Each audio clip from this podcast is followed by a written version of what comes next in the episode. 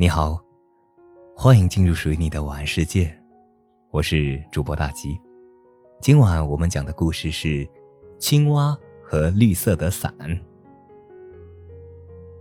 小青蛙感到很沉闷，它在绿草丛中散步，就像人们在森林里散步一样。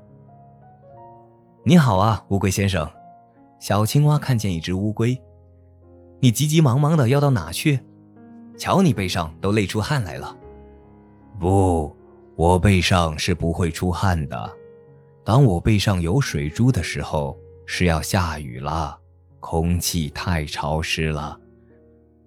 乌龟喘了一口气说：“唉，你不觉得闷吗？暴雨将要来了。”小青蛙一听，来不及向乌龟道别，扑通一下就跳进了长满荷叶的水池。随着一声雷声，暴雨倾注下来了。正要出门的小灰兔看见大雨发愁了，但他推开门就发现一片大荷叶，这不是一把挺好的伞吗？他打着伞收白菜去了。正要出门的小松鼠看见大雨发愁了。但他看到树下有一片大荷叶，这不正是一把挺好的伞吗？他打着伞去采蘑菇了。正要出门的蜥蜴看见大雨发愁了，但他看到窗下有一片大荷叶，这不正是一把挺好的伞吗？他打着伞去看生病的伙伴了。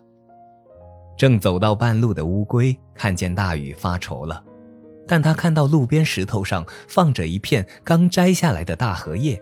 这不正是一把挺好的伞吗？他打起伞继续赶路。傍晚，天慢慢晴了，偶尔飘来几点雨滴。小兔、松鼠、蜥蜴、乌龟办完事回家了。他们在一根白色树干做成的桥上相遇了。大家打着荷叶伞，彼此看着都感到奇怪。只有乌龟知道这伞是谁送的。远处，河岸下，青蛙正翘着二郎腿望着桥上的伙伴们。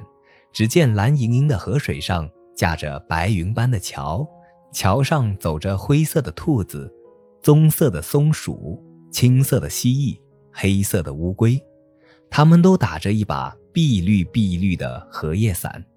小青蛙自言自语：“多么美丽的图画，多么可爱的伙伴呐！”这个故事告诉我们：出门记得带伞，否则会被青蛙绿。好了，今晚的故事就讲到这里。我是主播大吉，感谢您的收听。